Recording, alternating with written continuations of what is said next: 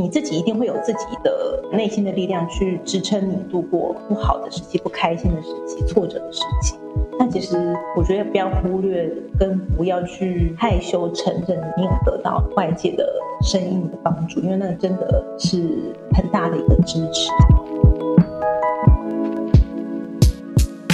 嗨，欢迎收听《Girl Power Talks》女力新生，这是一个集结女力和支持女力梦想的访谈频道。我是节目主持人 Ann，好，希望大家都和我一样迫不及待，赶快来收听我们今天休息好久的周五女力专访。而今天开启我们全新一季的第一集，将会是分享一位创业家的女力故事。今天我们分享的这位女力，她从二零零九年开始经营起她的护肤品牌，从最早最早的电商平台雅虎拍卖开始做起。如今，这位女力自从推出了自己第一个系列的护肤产品开始销售之后，将近十三年来的时间，跟着网络世界一起成长。如今，从雅虎拍卖开始做起的这个台湾自创护肤品牌。今天已经销售到国际市场，在香港、澳门、马来西亚、新加坡、美国和加拿大的听众，今天你听到他的创业故事，也可以在你的当地购买到。今天这位女力用心耕耘且充满大自然生命力的品牌。好了，那我这里就废话不多说，赶快让我们一起来听听二十三点五度 N 北纬颜值创办人。Helen 的女力故事吧。在做创业之前，你可能会想象它可能是一件很美好，或者是可以实现无限可能，或者是做你想要做的事情。但其实你就会发现，这一路上最能磨砺、砥砺你的事情，其实是让你的包容力更大。就是你必须要学习更多你不会的事情。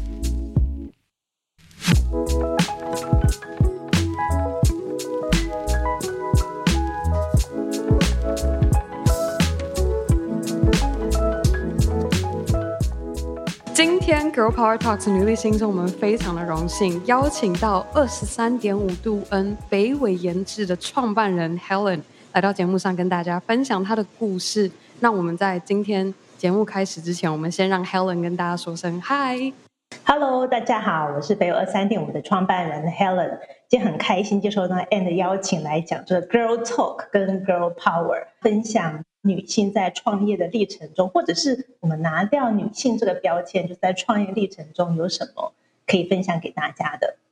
我真的非常的期待可以跟 Helen 聊你过去这一段故事。我必须得说，我第一次出访听到的时候，我一直捂嘴巴，就是各种惊讶，然后是眼睛瞪大大的看着我的镜头，就觉得太钦佩。而且除此之外，我还记得其实。也想要跟我们现在正在收听的各位分享，就是第一次见到 Helen 的时候，嗯、其实就是去年我跟 Chelsea 就是非常的荣幸，第一次拿着媒体证，很兴奋的去逛 Pop Asia 的展览。对，然后那一天我们就一馆一馆的逛，然后逛的很开心。然后后面 他一看到二十三点五度，他就说：“天哪，Ann，这个一定要来，你赶快！”然后就跟我说什么一定要试他们家的哪一个哪一个哪一个，然后我们就开始买起来，然后。因为他已经有用过你们家的产品，嗯、所以他就是已经马上就知道他要买哪一个。然后那时候就想说，哎，我没有试过，但是有趣的是，你们家的护肤品都是跟台湾的农作物有很密切的结合，而且我还有印象深刻，就是你们的那个包装呢，还有那个介绍，我记得展位上面后面还有一道墙，上面还有位置定出来说，哎，我们的红豆是哪里的红豆，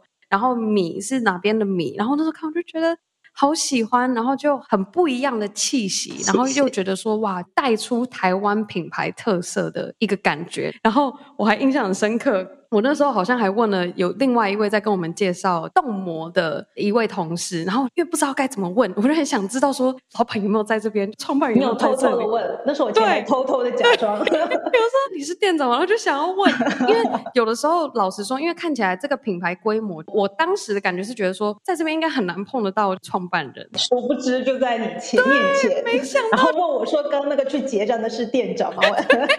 然后那时候想说，到底不要承认，因为我突然都你知道很低调的在幕后想要操控一切的。嗯、而且我记得我们第一次见面的时候，双方还戴着口罩，所以其实今天应该算是我们第一次全脸互相看着对方聊天。真的，我觉得最好笑的是那时候还偷偷的问他，然后很尴尬，我就哦，对，然后还假装不认识，不是我，不是我，想要逃避这一切。那时候真的太开心，然后后面就忙了一波嘛，然后又到中国，然后那时候还拿你们的产品卡，我说、啊、那可不可以留什么联系方式、uh,？email 还有留着。对对对。就我们前面讲这么多，这是女力新生，算是全新的一个开始。因为我们之前都是每周每周的在做女力专访的推出，那今天跟 Helen 这一次的合作是，其实是我们全新推出第一季，然后我们会环绕着“我真的可以吗？我真的做得到吗？”这样子主题。那我相信 Helen 自从二零零九年开始创着二十三点五度 N 这个品牌，一路走到现在，在聊到怎么样创业的这个故事之前。想先把这个时间轴拉回到更早更早，就是还在学的 Helen，你那个时候是主修什么专业？然后你会如何形容那时候的自己？哎，其实我觉得蛮意外的是，我觉得创业真的算是我个人人生最大的一次叛逆。我大学其实读的是商学院，就是国际企业学系，嗯，但其实在读管理学院、商学院之前。我真的没有想过要创业，甚至从商、念商学院，这不在我人生的勾勾里。就是我高中的时候是很向往，想要读文学院的那种女生。如果可以读什么文学啊、英国文学或传统文学的时候，觉得超棒。充满那种诗词的那种幻想，这样子，所以以前其实自己是非常想要念文学院，但后来却从商的女子，很意外的 人生选择。但为什么会踏入这个？我觉得其实有点是追寻东方父母对于子女的期待。嗯，其实我妈她自己本身是念文学院毕业的，嗯，她反而会觉得说，好，如果你要读文学院，你应该可以从事教职啊，或者是一些教书的行业。会是比较适合文学院的出路，因为平常路可能不像他想象中的商学院这么宽，嗯，就没有办法，因为大学的分数考太高了，应该会被大家打吧？对，就是上志愿填下来，因为我是末代联考，所以那个时代还是填志愿的时代，嗯，所以我填的时候就是最高分，什么台大法学院填下来之后，就是台大财经跟台大国企。所以我大概就只填了十个不到的志愿，就填到台大国企系了。所以念商学院本身就是我自己人生当时一个意外的选择。就我自己是很想念文学院，然后这个，但这个梦想在当时没有实现。但我后来刚创业的时候，这个写作的梦想就实现，就哎，文案就自己来这样子。哦，对，好妙。那你当时在学商的时候，你对于未来的想象又是什么呢？就你在边学这一些可能企业管理相关啊、人力资源、财务各方面，你那时候想象毕业后的画面是什么？其实当时好痛苦哦，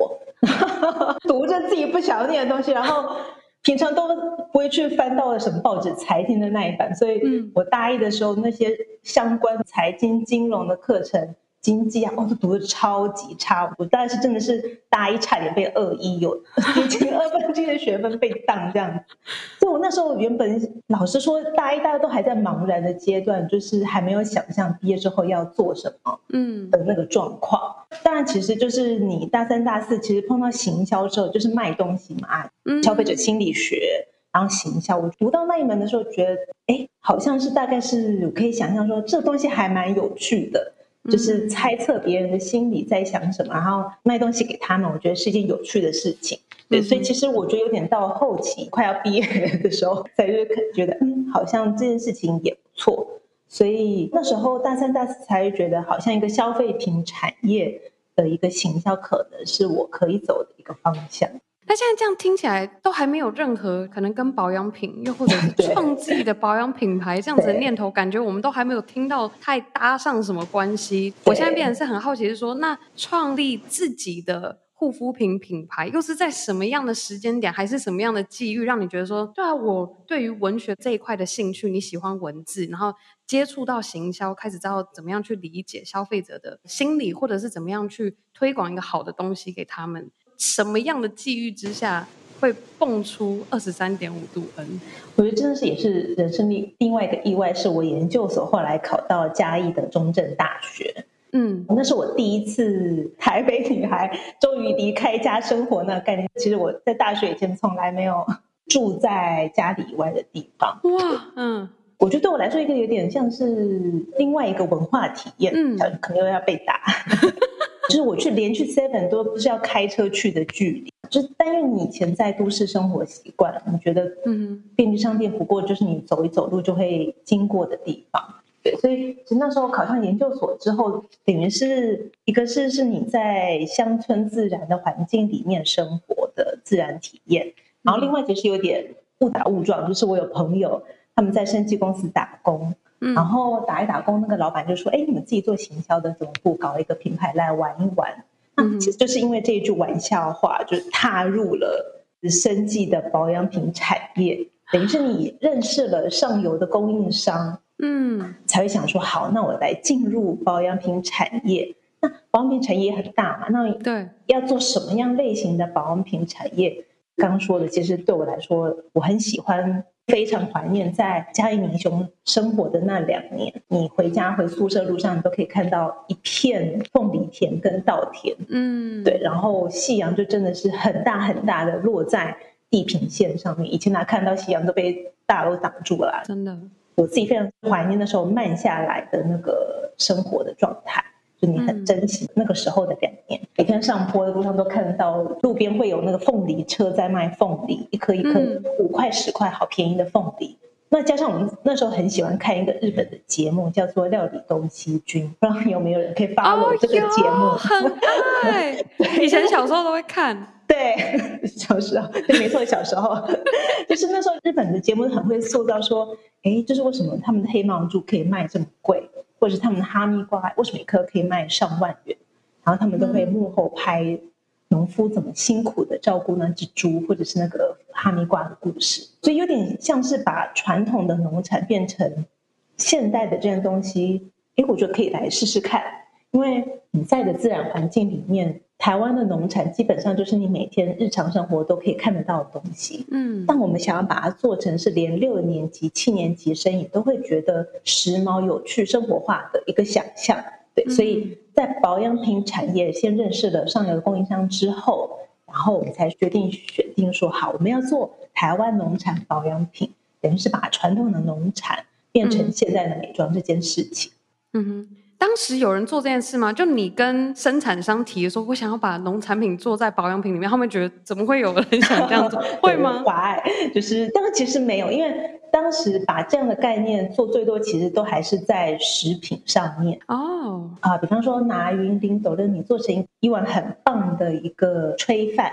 或者是什么样的食材变成火锅，当时比较多这样的概念，其实到现在也都是产地直送。对，小农新鲜这样的一个概念之下产生的一个，说是餐饮啊，或者是食物加工品，或者食物本身也好，就从农业的一级、二级、三级，都还是比较局限在农业的产业上面。嗯，那我们就想说，台湾不只是可以做吃的嘛，是，所以想把这样的一个概念移植到生活用品上面。嗯，的确是很少人做这样的一个东西。要说有这样的概念比较多是各个农会哦，比方说澎湖的农会，他会推出自己的丝瓜水，对，然后斗六的会推出柚子的身体乳，有点像是各个农会各自为政这样。但我们想做的是，哎，三百六十五乡都有乡镇都有自己特色的东西，那何不做一个集合这样的一个概念的一个品牌？在挖掘这个可能的时候，你当时挑选的。第一个系列的产品是什么？你先挑选要来拿农作物做你们第一款产品是什么？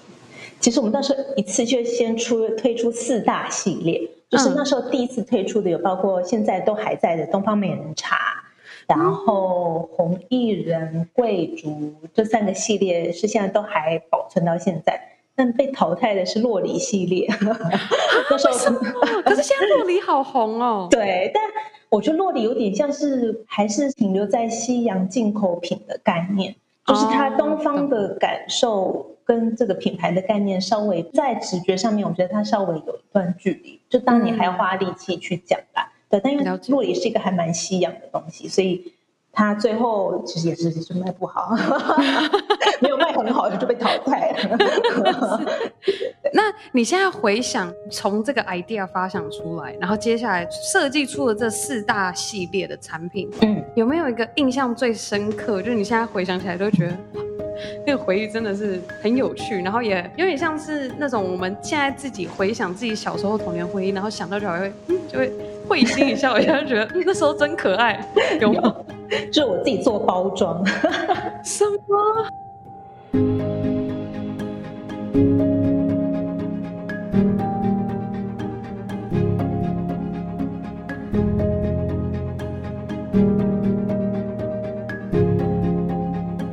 想一个商学院的不会做 Photoshop，、uh. 然后所以我那时候还自己学。但为什么会有这个念头？就是要省钱，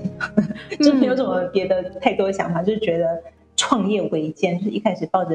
节流的心态，对啊说啊这个自己来，那个自己来。所以我那时候的包装就是自己来的，自己学 Photoshop 那个弯弯的线要怎么拉，还能买书研究，就花了很多时间在。看那个 Photoshop 要怎么操作，就是很土法炼钢的时代，然后也完成了我大学时代梦想，就是自己做文案，自己写文章，说哇好棒哦！就是以前文学系好像才可以做的事情，现在就可以亲自来做这样。嗯、但回头来看是有点蠢，就是真的还蛮土法炼钢的做事情，然后还做自己不擅长的。但其实现在都会觉得那是一个很特别的回忆。当时在做，其实都是很开心。自己以为那时候是才女啊，然后拍照，所以我们第一代的那包装的那拍照都还是自己那么拍拍拍，自己把自己设计出来的包装，然后放在校园里面的某个草原角落里面那拍，帮商品拍照这样。也就是一切自己来的那个的回忆，我觉得到现在都还是觉得很印象深刻。我现在真的是超级无敌的佩服你，因为做包装还有一个重点是你要知道这个纸盒要怎么折，然后你那个图要怎么画，对 你的尺寸。我现在光自己想这些，因为我之前在运动鞋代工厂嘛，所以我会知道说今天做这个盒子，它不是像你现在可能做一个，假如说我们要做个 IG 贴文，它就是平平的，嗯、你就是这样排排排，平面的排好就好。你今天做一个保养品的包装，你还要知道尺寸它怎么折，那哪边怎么折，怎么裁？就做美劳啊，就是前面做美劳，自己想象那个啊，那纸盒应该多大？嗯、所以现在其实你回去看都很不精准，就是你把瓶子放进去盒子里，还还咯咯咯咯咯咯，还有没有那么紧？有没有？就还可以稍微摇出声音来，就是一切都很复古，嗯，土法炼钢的时代，太厉害！你现在还有？当时第一个系列的产品照片吗？还有保留下？有有有保留下。因为我都会告诉大家，就不相信专业的，没有交给专业的结果就这么可怕。这是给谁看？有一些讲座分享创业哦，就是这个，你看。因为创业的人太想省钱了，然后你看，就自己来的后果就是哇，你看你可以对比这么可怕，是自己来的状况是什么，跟交给专业的摄影师跟设计什么一个很明显的 before after 有没有？这个没有想到，就是多年后还可以变成教材的素材，我也没有想到。但其实你在当下都会觉得哇，好厉害哦，做出这么漂亮的东西。是，那当下一定很有成就感啊，就是自己把自己。研发出来的产品，然后还可以把它包装起来，而且还有实际做销售。对，所以我现在非常感激那些第一代在我设计的包装就有人买的那些客人，真是超级感动。还在雅虎拍卖卖的时代就支持我的客人，真的很谢谢他们。所以当时产品设计出来，这四大系列做出来之后，第一个在网络上做销售的管道就是雅虎拍卖，还有其他的管道吗？没有。哇塞！刚说嘛，就从一个念头是要节省而来。然后我记得二零零九年有点算是电商刚起头的时代，因为嗯，那时候大家会说电商一点零是东京着衣创造的，就大家应该都听过，就很有名的网络卖女装的始祖，就他们一开始是批货模式，然后有点像是二点零电商二点零的时代，就是自创品牌。那所以当时开店的念头也很简单，就是网络的开店的业务都会说服你说，网络开店人潮钱潮滚滚来，就像那个你知道房地产的广告都很漂亮这样。嗯，他说哦，没错，就是网络开店之后，好像人潮跟流量就会自动进来这样。殊不知没有这么简单。嗯、但当时因为还是雅虎媒体跟内容一手抓的时代嘛，所以当时在挑通路上面一定会以雅虎。但因为拍卖的抽成最少，就是又又是一个节省的观念。好，就是上下雅虎的拍卖，其实是我们当时一开始就是唯一的网络通路这样子。那你那时候有花钱买广告吗？就是买广告版位，然后带流量进来。第一年当然没有这个念头，你知道吗？第一年念头要忙着自己设计、包装、自己上架，然后自己客服、自己包货，很忙哎、欸，就没有想到打广告这一环。就是一个商学院的出身的，居然就是还没有想到后续的事情，或者是其实已经知道了，然后你不知道怎么着手，因为你资源太少了。嗯，因为像我之前在创业之前的第一份工作是在。广告代理商工作嘛，就是有点类似奥美的这样的一个四 A 广告公司，所以我当时服务的客户就是台北一零一、美兆健康、绿茶，然后 Acer 这些大客户。那当时你处理的媒体预算一季绝对是上千万，就是还在传统电视时风行那个时代。嗯，从资源是一季媒体，光只有媒体费是上千万的时代，就突然缩小到每个月可能还不到一万块，我们营业额都还不到两万块的时代，就是你还不知道哦，那钱要怎么花，就是钱还不知道怎么花，这样瓶子钱可能都快要把那个钱花完了，这样。天哪，我现在光这样想想，我就觉得很辛苦。你这样子每天做这些，你刚刚所说的客服、包装、设计，然后加上。我相信你们也要不断的想说，也许我们可能有一个产品做了一阵之后，还要再想着推新的产品。你总不能一个东西就一直一直一直卖，也是要有不断可能推新的东西出来，让它有新鲜感，想要持续关注你们的品牌。就是我现在这样想起来，感觉好多事情。然后你刚刚讲到说，那个时候月营业额两万块，我你你应该也没办法付自己薪水吧？其实第一你没有办法，就是很辛苦的过活。就是除了一开始的政府补助三十五万之外，后来因为政府补助的专案的时间就结束了，所以我们有一阵子办公室还是家里这样。所以我上班的距离现在已经不稀奇了，就是上班距离就是居家办公，有没有？在十年前就引领风潮，一早起床洗完脸之后，我就在走五步路就可以走到书房去办公这样。所以开启了居家办公的先河，十年前就已经开始了，现在都已经落后。对对对对。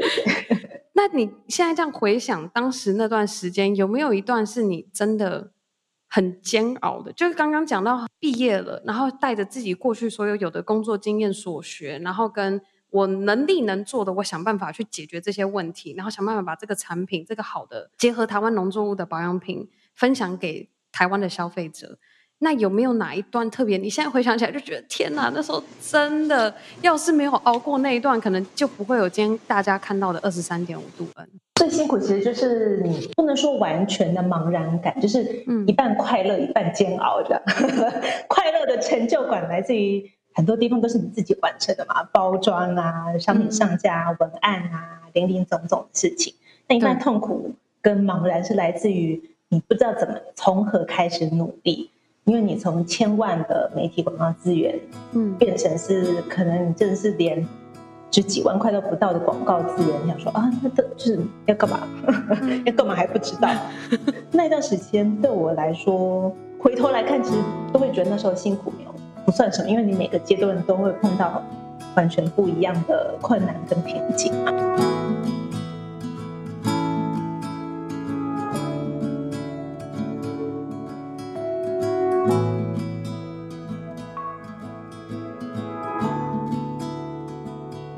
其实那时候起头就真的是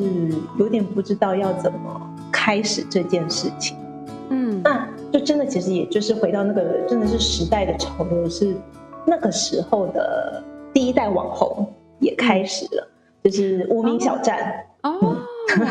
无名小站的部落客就算是算是有点第一代的网红嘛，对，那所以当时觉得哎，好像这些个人的网红绝对比什么传统平面杂志平面。报纸还有 TVC 广告要便宜的多，那真的是跟现在价钱，个人网红也是不可同日而语。那就是哇，几千块 CD 值多高，就几千块的 媒体预算，嗯，可以可以可以，就好像找到了你知道救生圈，还是找到一个方法开始。嗯、对，就等于是个人的媒体兴起，然后他也可以帮你去做一些推播啊广告的方式这样。二十三点五度 N，其实感觉从二零零九年开始，也不断的跟网络媒体的成长一起成长。嗯、就从最一开始，对，就是从雅虎拍卖开始，然后到无名小站第一代网红兴起，然后接着，嗯，Helen 你也尝试说，哎，那如果我们让网红们来推广，所以我相信，也许当时那样子的尝试也确实有帮助到你们的营业额，就让你可以增进心说，哦，太好了，又找到一个新的办法来解决，就是受限于只有在雅虎拍卖这样子曝光的地方。那我现在好奇的是说，其实，在无名小站那个时代到现在，其实也经历了很多。嗯、那 Helen，你在这一路走来过程中，特别在什么样的时间点，你发现自己心中会浮现说，我真的做得到吗？还是我真的可以吗？就是什么时候会浮现这样子的问句？然后，当你心中那个时间点有这个问句的时候，你是怎么样去跟自己沟通，然后去走出那一段自我怀疑的时候？我觉得最大的对自己的怀疑，永远都是跟我自己啦。我觉得创办事件大概就是有几种，就是是业绩不好的时候，就会怀疑自己。然后人的沟通出现问题的时候，你也开始会想说，是不是哪里出了问题？嗯，大概就是不拖钱跟人这两件事情。了解。所以像当时业绩一两万的时候，一定会怀疑自己啊，连薪水都没有办法好好的固定的发给自己。就我连当时二十二 K 都领不到，就是 对，当然你可以领啊，就是公司有巨幅的亏损这样子，对，所以当时是有点想说，到底对不对？但就是像刚说，我觉得心情真的是一半快乐的成就感。然后一半来自于茫然跟不知道从何开始的那个挫折，对，所以那时候其实算是第一个时期会有浮现说啊，我真的可以吗？这样的一个声音嘛。嗯，但我觉得其实每一段时间会浮出这样的一个对自我怀疑的那个声音的时候，我现在就回想，其实最后的解决。不是靠自己耶，嗯，我觉得可能大家会很意外的是，你会觉得那个解决的方案是不是要从自己内在的力量或者是声音寻找？我现在回想，其实不是，是我觉得不要吝于对你周遭的人去寻求帮助。那个帮助当然不一定是指关于资源上面的协助，我觉得反而是一些话。或者是一些方向的指引，让你重新获得力量。嗯，所以像我自己会回想我当初这样子一个茫然的时期，其实最大帮忙的是每一个路途上，不管是朋友也好，或者我觉得是一个创业的上面的贵人也好，嗯，都会听到你当时觉得很有力量的一个话。所以我自己反而觉得是你自己一定会有自己的内心的力量去支撑你度过不好的时期、不开心的时期、挫折的时期。但其实我觉得不要忽略，跟不要去害羞承认你有得到外界的声音的帮助，因为那真的是很大的一个支持。像我们当时不知道从何开始的时候，我很感谢到现在就是我们创业的第一个贵人，他自己也是做一个男性的保养品网站。嗯，像我比如说我刚一开始居家办公的事情嘛，对，没有同事这样子，就自己在家 by myself 这样，然后很感谢他，就是把他自己办公室的。一个桌子出租给我们，以月租一千块的情价出租给我们。嗯，因为创业前辈很快就可以看出来，常犯的错误他们可能也犯过。嗯，像我刚刚说的嘛，就是你开始抱持的节省的念头，然后很多你根本不是你专业的事情，你就要自己来，就是自己设计包装，就你根本没有好好的时间想说要怎么卖这个商品，要去哪里卖。就是在这样的一个声音跟指导之下，就是我们也很快的，不只有在雅虎拍卖卖嘛，因为只有在一个通路卖也是很局限，对，所以就慢慢的，像现在也倒了的那个乐天市场，当时也很红。就慢慢从一个通路拓展到两个、三个，然后什么雅虎超级商城、雅虎购物中心比较强势的通路，也比较有品牌的一个可信度嘛。因为毕竟拍卖还是大家会停留在一个 C to C，好像是卖一些二手商品的一个印象。对，所以就慢慢从一个通路拓展到两个、三个。那我印象中最多最多，我们的网络通路应该会有逼近到十个网络通路在。哇！当时台湾电商的通路也蓬勃发展的时候，嗯，博客来啊，还有一些现在不存在的一些 PC Home 购物中心还有，对对对，购物中心、商店街这两个我们也进过。当然，你后来就是会逐步的调整，就是慢慢的也会因为你面临的经营状况跟前辈讨论的一些结果，就慢慢的前进。那刚刚听起来算是创业起初的那个阶段。Helen 收到一个非常宝贵的建议，甚至帮助你可以看到那个问题的纠结点，嗯，看到你自己深陷在其中看不到的盲点，而让你重新看到哦，对啊，我应该要专注在这件事情啊，我过去到底在瞎忙什么？不要再执着在 Photoshop 要怎么操作，真的，然后搞得自己很痛苦。觉得线要怎么拉，拉好久都还不太会。那有没有到中后期，就是成长期这一段，就是刚刚从一个通路新增到有十个网络通路，我相信这个已经成长到你的这个品牌已经开始要大幅成长的这个时期。那在大幅成长这个时期的时候，Helen 有没有？收过前辈很宝贵的一个建议，然后到现在你都会用来，可能在你创业的讲座上也会分享给听众的。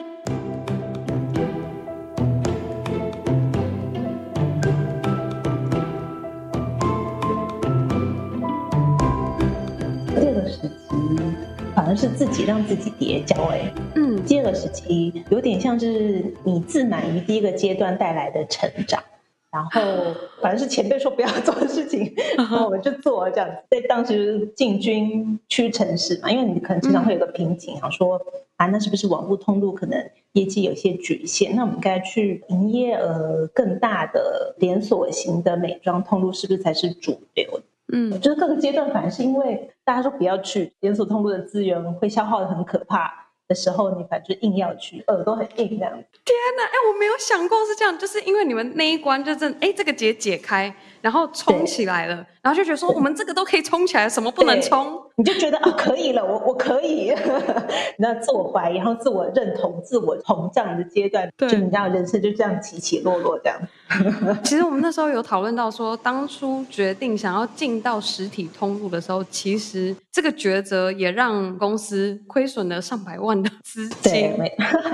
你就是不听前辈言这样子。如果现在我们正在收听的听众也是个创业家，无论是他刚开始创业，或是他也现在处于这个成长期，可以怎么样更好的去做通路或者是商业机会的评断，可以避免像 Helen 过去当时太兴奋，然后。觉得 我们没有什么事情可以难得倒我们，就冲爆冲下去。我觉得去用数字评估真的是创业路上不可不避免的一种方式，就是你必须要看数字，嗯、然后再来就是刚说，我觉得真的要评估好你的现况、跟你的目标，还有你期待的资源够不够。就打个比喻，大家可能比较理解的比喻方式是，就是你去登台北的象山，跟你去要登喜马拉雅山的要携带的资源。一定不一样嘛？对，就你今天下午决定说好，我待会要去爬象山，就是直接就去了。爬象山可能穿个夹脚拖就可以了。对，对，就是超 easy 的那一种，就是不用做太多准备，就直接够了就够了。对、嗯。然后你今天不可能说啊，下午就说好，我要去爬喜马拉雅山，就是立刻明天就去，那不可能啊！你体能准备好了没有？那行囊够不够？然后你行囊里面那些干粮是几天几夜，你一定要算好。所以，这个是要评估好你要去的地方，你要到达的目标，你有没有这样的一个资源去到达？当然，你不可能现在立刻就到达的话，那你要多久到达？你要准备多久？中间会经过哪些转折？你要不要先去台湾的百岳先登过一遍，训练好你平常储备的体能？嗯，然后跟一些登山的前辈。请教出路上可能会发生的困难跟危险，这些听起来是再容易不过的事情，但其实你实行到每一天，你被很多繁琐的事情缠住，或者是一些 routine 的事情缠住的时候，你真的是要去好好的去评估你下一步要踏的那个大步的时候，到底是不是适合那个时间点？你平时自己在做这样子的评估的时候，你会尝试做的事情，好比可能会开始去找哦，已经有。尝试这一个商业机会的前辈去聊聊、去讨论，还是说你也会去网络上收集什么样的资讯吗？就是怎么样的方式可以来确保自己？哎，我已经有做足功课，然后我的数据跟资讯够多，好，我再来做这个抉择。其实你说的两个方法，我觉得都很正确。嗯，一个是询问你身边有没有，比方说，好，因为要从网络踏到实体，先看一下现在有在经营实体通路的人，不管是品牌同号也好，或者是品牌经营者，或者是前辈也好，那因为实体通路，你知道商业的环境三五年可能变一次。对，现在实体通路，光实体通路的百货通路，还是你要自己开自己独立的店面，还是你要加盟，又有各个不同可能的状况。嗯，如果可以找到一个相近的，或者是在同样那个状况的人去咨询也好，就是我可以比较明确知道说要经营或者是踏入那样的一个领域要花多少钱。这当然还是是最重要的嘛。嗯，到那一步，我们的人够不够？你的团队有没有经营实体通路的能力？假设是要去百货通路的话，有没有已经跟百货公司很难缠的楼管交涉过很多遍的那种？经验的人才，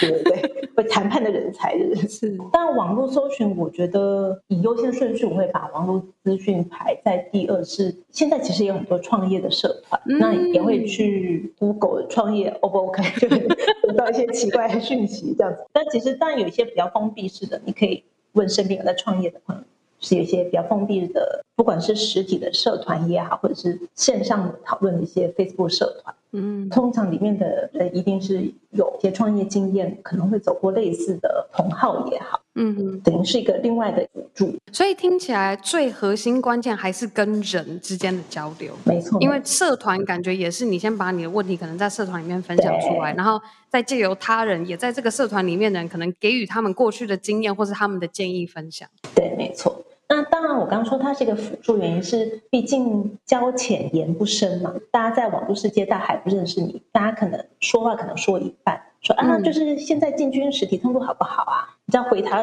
这个申论题可以回答一万字都不为过。是，但你大家不可能不认识你这个人，怎么可能回答一万字？或者是大家可能讲一半，或者是讲三十趴、五十趴。对，那所以我刚刚说，就是如果生病有这样的人，是最好的状况是，你可以面对面的去真正去理解他当时可能会碰到一些困难，或他曾经碰到的困难怎么解决这样子。今天呢，我自己也深深的学会了一课，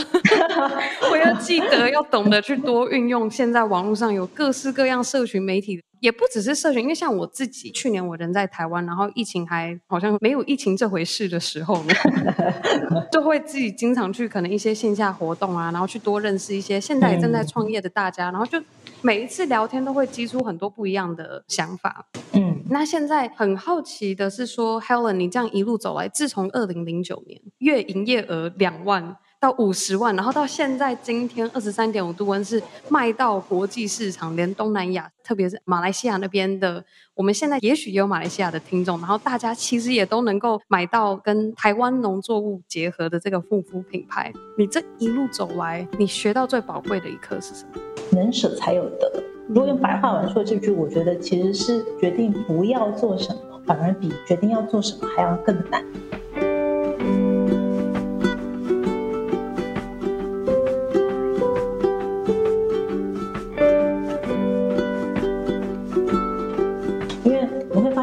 上会有很多诱惑，或者的诱惑是指说，好像看似很多商机，但那个适不适合你？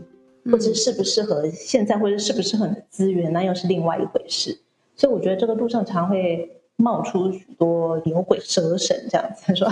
哎，我这边有什么？我这边有什么资源？好像可以一起来合作。”还会碰到很多虚耗的精神跟空转的一些事情。嗯，所以我自己觉得真的是要辨别，不要做什么，反而比决定要做什么还来的不容易耶。那其实你相当程度等于是你要。拒绝得了某种程度的诱惑吗？嗯，因为它一定是一个漂亮的愿景或者是想象嘛。嗯，所以我我觉得不断学习的其实是这个，就是你要懂得适时的对某些状况 say no，就是有些东西可能太美好了，就要停下脚步来。对，太美好的真的要真的这么容易吗？天外飞来的事情，突然不一定是好事。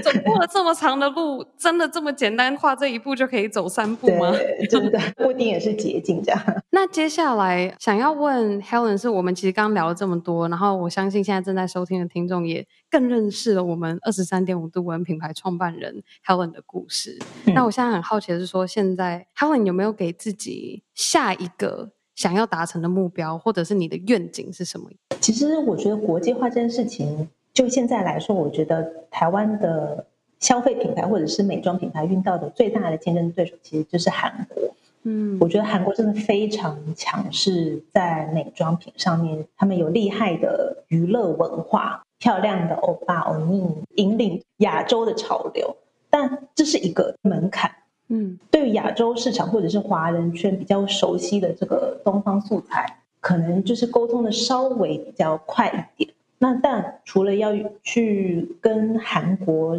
品牌在国际市场竞争之外，我觉得比较难的是向西方的世界去介绍这样的一个东方的天然品牌的时候，嗯，这一定是还是我们长期很希望努力的目标，嗯，因为你离真正的国际性的品牌都还会有一大段的距离。那尤其是所谓打入真正的西方的世界，还是有一个需要努力的空间，这样。所以，Helen 接下来下一个目标就是能够顺利的带着二十三点五度 N 这个品牌，还有这个团队一起，再能够跨上更国际的舞台。对，希望是先征服有北回归线经过的地方。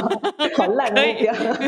不会不会，我相信今天如果你是第一次认识二十三点五度温你只要到我们今天节目的资讯栏去逛逛他们的，我光是逛官网都有一种踏入嘉义稻草间那个感觉。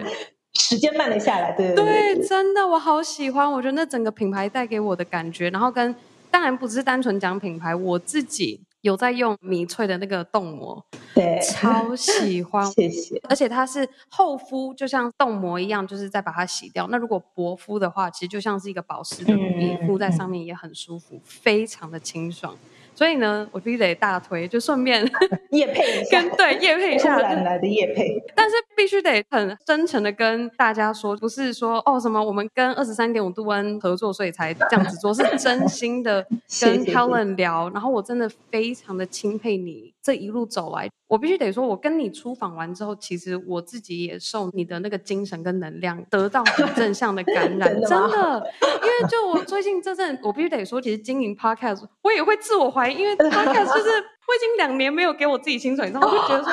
我到底是在正确的道路上？对，所以我听了你讲，我就觉得说，对，好，也许我只是真的需要去多琢磨，说这个到底哪一个点可以去帮我解开我现在处于的这个结，就不会让我觉得说好像啊，可能 Podcast 就是这样喽。对，就是给我很多的能量，所以我觉得今天也非常的开心，可以跟我们的听众分享 Helen 的精神跟你的 Girl Power。谢谢。所以呢，接下来就要进入我们每一个专访都一定会问的问题。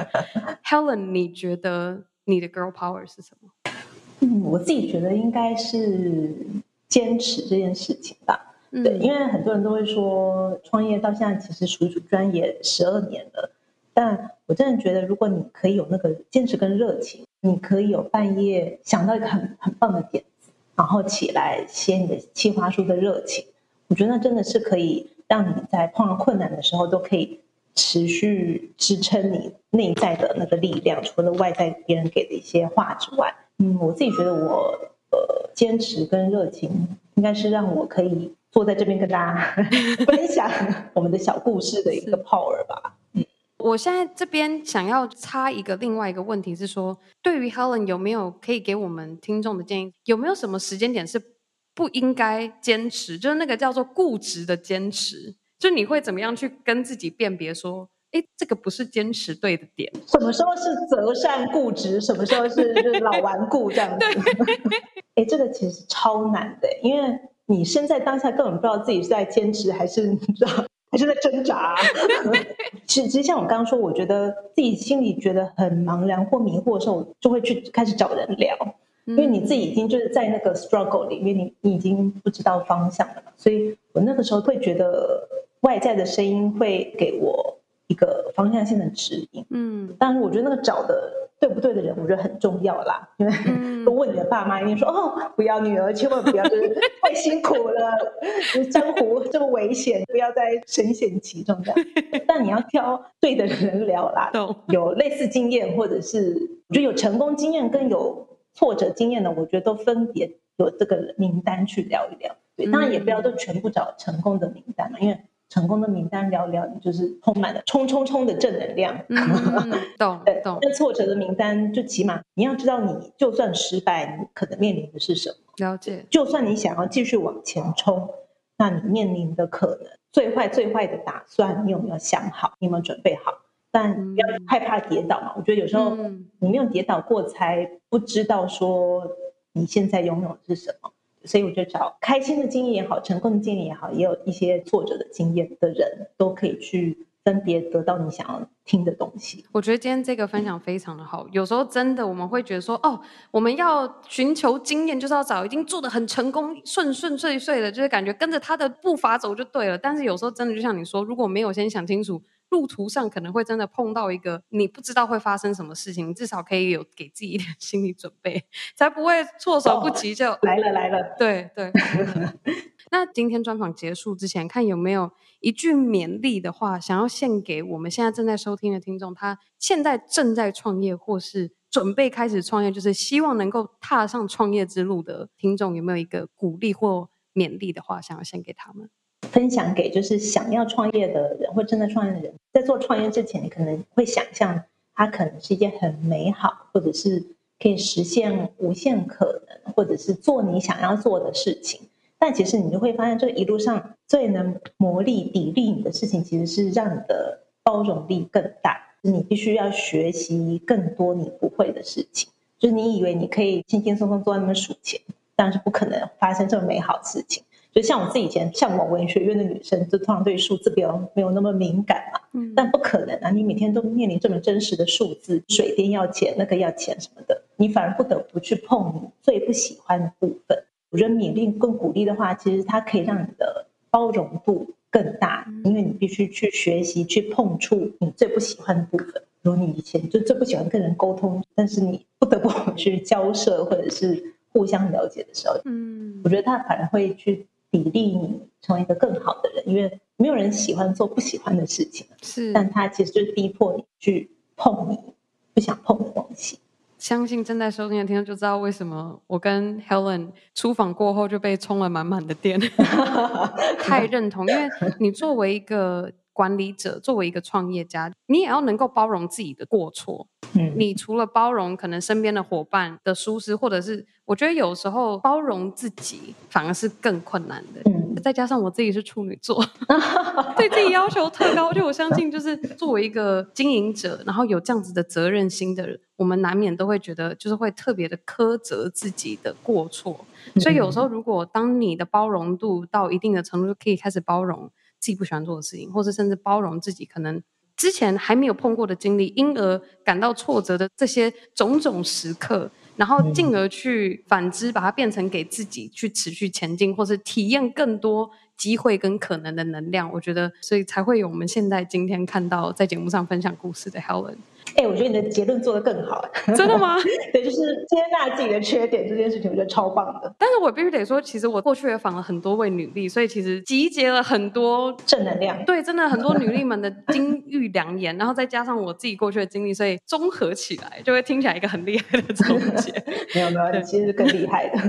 谢谢。那我们今天呢，也真的非常的感谢 Helen。在女力新生上跟大家分享她的故事。那在节目结束之前，最后一个问题是，Helen，你现在在女力先生上面作为一个女力代表，跟大家分享你的故事。那你心目中有没有一位这样人选？也希望可以提名，然后让我们来邀请他上我们的节目，跟大家分享他的故事。那我很推荐我一个朋友，他最近想不开，刚踏入创业这个圈子。没有啦，他是我大学同学，然后他现在在新做一个东西是 Me and Mine，嗯哼，然后他其实概念上面是一个就是自己动手来的儿童教具，因为他是在戏谷开始嘛，嗯，所以他其实现在在戏谷跟台湾都有做贩售，但我觉得厉害的点是，我觉得他身兼创业家、妈妈跟老婆这三个角色，嗯，那。你知道我个人非常单调，就只有其中一种角色。但我觉得可以把三种角色，我觉得它是另外一种女力的 power。你同时要把这三个角色演绎得很好，就可以衍生出很多生活怎么平衡的问题。对，所以可以身兼妈妈、老婆跟创业家角色，我觉得非常非常厉害。好，太好了！希望我们有荣幸可以邀请到 Me and My 的创办人。嗯、你说这位朋友是 Eleanor？Eleanor，好，Eleanor，我好喜欢这个名字。希望女力新生可以有荣幸邀请到 Helen 的好朋友 Eleanor 来到节目上跟大家分享她的故事。那我们今天的专访就到这告一个段落，我们先跟大家说拜拜，谢谢大家，拜拜。